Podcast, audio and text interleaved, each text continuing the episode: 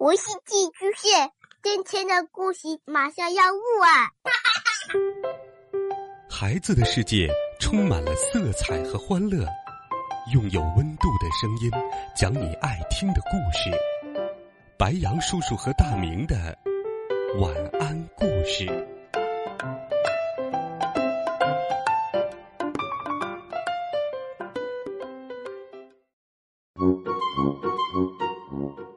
小朋友们、同学们，大家好，欢迎收听白杨叔叔讲故事。我们一起来听《上学记》下。小猪第一天上学，就遇到了和蔼可亲的大狼老师。第一节课，小猪就睡着了。第二堂课是算术课，小猪不再睡觉了，他很喜欢算术。因为爸爸妈妈的算术都很一般，买东西怎么也数不过来，老是受骗。小猪如果学会了，以后家里就得全靠它了。哇呜老师摇完铃，就在黑板上写下了“三加五等于”。他转过身来问同学们：“谁会算？举起手来。”小猪最先举手，可是，哇呜老师并没有叫他。老师看见了小狐狸丁丁正在抢咪咪的文具盒，就一下子指着丁丁说：“丁丁，你上来算。”小狐狸慌慌张张走到黑板那儿，在上面写下了一个“七”。哇呜老师问大家。丁丁算的对吗？有喊不对的，有喊对的。小猪说：“不对，不对，三加五等于八。”哇呜老师说：“呵呵呵，小猪算的对，应该是八。”小狐狸哈哈笑：“哼哼哼，稀里糊涂还能对？明明是七嘛！”哇呜老师说：“丁丁。”你瞧着，那天你缴的学费是三颗葡萄。他在黑板上画了三个圈儿。第二天你又缴了五颗葡萄，他又在黑板上画了五个圈儿。好了，现在你数一数，一共是几粒？丁丁说：“什么什么呀？葡萄根本没那么大，都画成橘子了。”哇呜！老师说：“甭管是什么吧，你数数，总共是几个？”丁丁不想输给小猪，他数着说：“一、二、三、四、五、六、七，是七个。”哇呜！老师说：“啊，不对，不对，再数一遍。”丁丁又数了一回，还说是七。哇呜！老师有点急了，他说：“你怎么连数数都不会了？”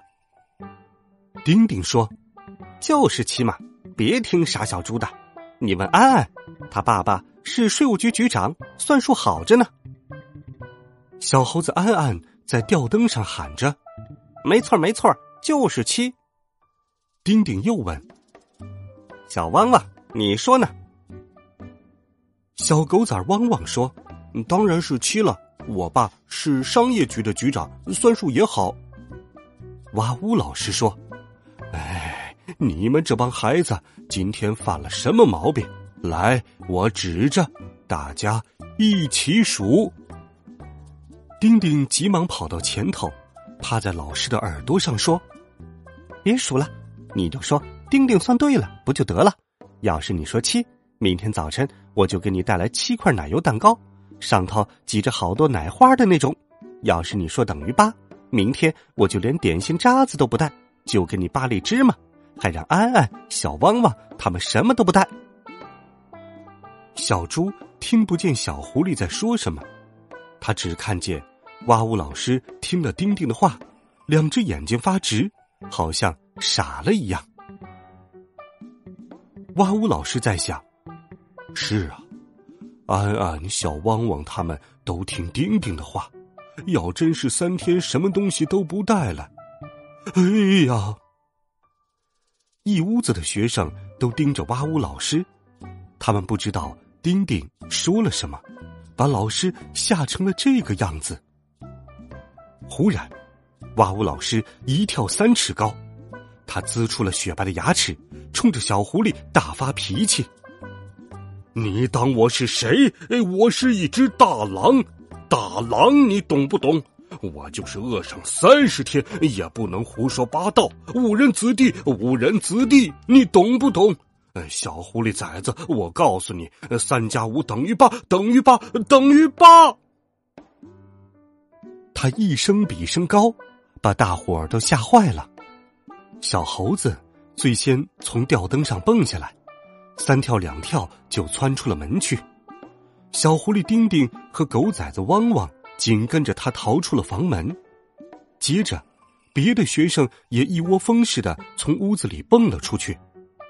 小猪被好多人撞了个大跟头，所以跑在了最后面。他惊慌失措的时候，也没有忘记爸爸教给他的礼貌，回过头去说了一声：“老师再见。”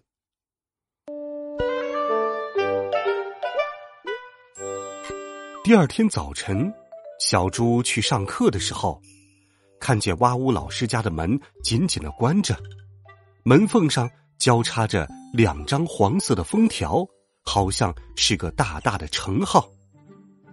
小猪问小马驹白白：“这是怎么一回事呀？”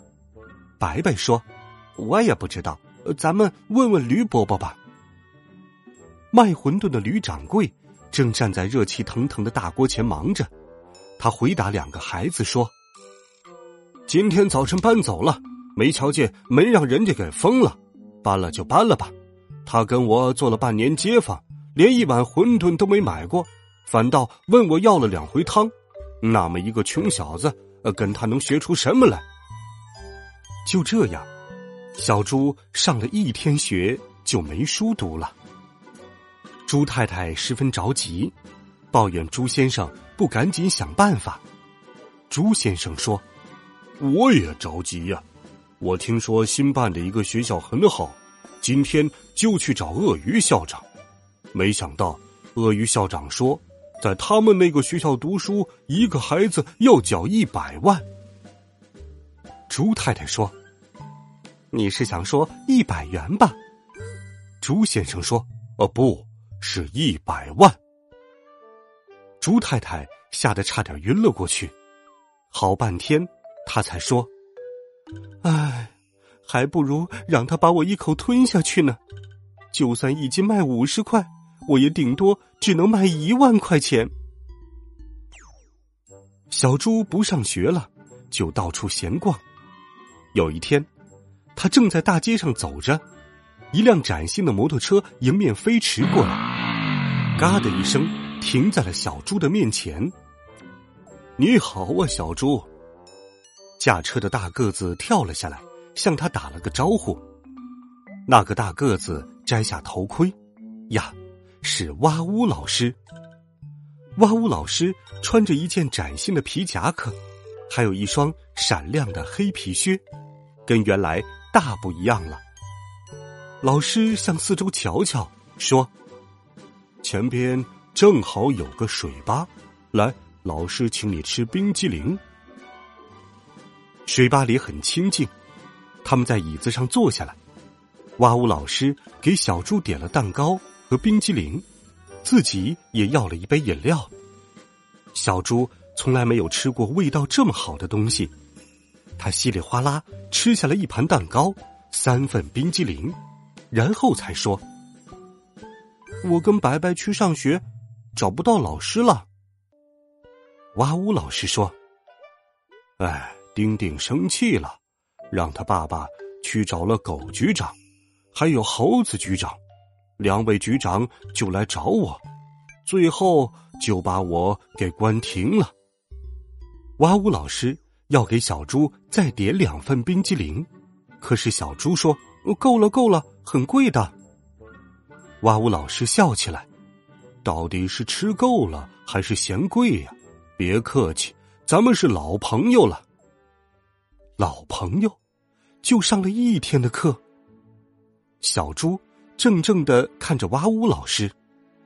哇呜老师说：“谢谢你救了我的三个孩子，要不是你，月牙熊先生准得把他们吃掉。”呀，哇呜老师果真是那只大狼。不过，这一回，小猪一点儿也没有害怕。大狼先生正在很感激的望着他，泪水也在眼眶里打转转。你还挖了蚯蚓给他们吃，我怎么就弄不到那东西？我挖了好多地方，挖的好深，就是找不到。小猪说：“蚯蚓不是什么地方都有的，要找又低又潮湿的泥土。”最好上面还盖着烂树叶子。哇呜老师说：“哦，是吗？你可真是个有学问的小猪。”小猪又问：“您的枪找到了吗？”哇呜老师说：“当然，根本不用找，就放在我屋子里嘛。这也要谢谢你。不过那支枪已经没了，让我卖掉了。”哎，多好的枪啊！小猪又问：“您早就认出我来了？”大狼先生说：“对了，你来上学，我一看，呀，这不是那个小猪吗？我叼过你一次，不好意思认你。再说，我也怕你问大狼先生，你那三个孩子都好吗？现在我已经在一家大公司当职员了。”每个月的工资也还不错，我把三个孩子也接了过来，现在给他们找吃的不成问题了。哇呜老师问小猪进了新学校没有？小猪把鳄鱼校长的事说了。哇呜老师说：“没关系，等我挣够了钱，我也盖一座漂亮的学校，那时候你就来上学，我连一个铜板也不要你的。”小猪听了很快活，这么一快活不要紧，他一口气又吃了九盘蛋糕和二十八份冰激凌。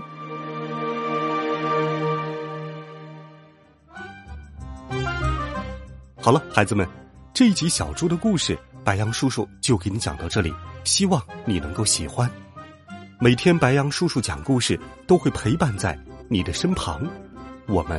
明天见，晚安，好梦。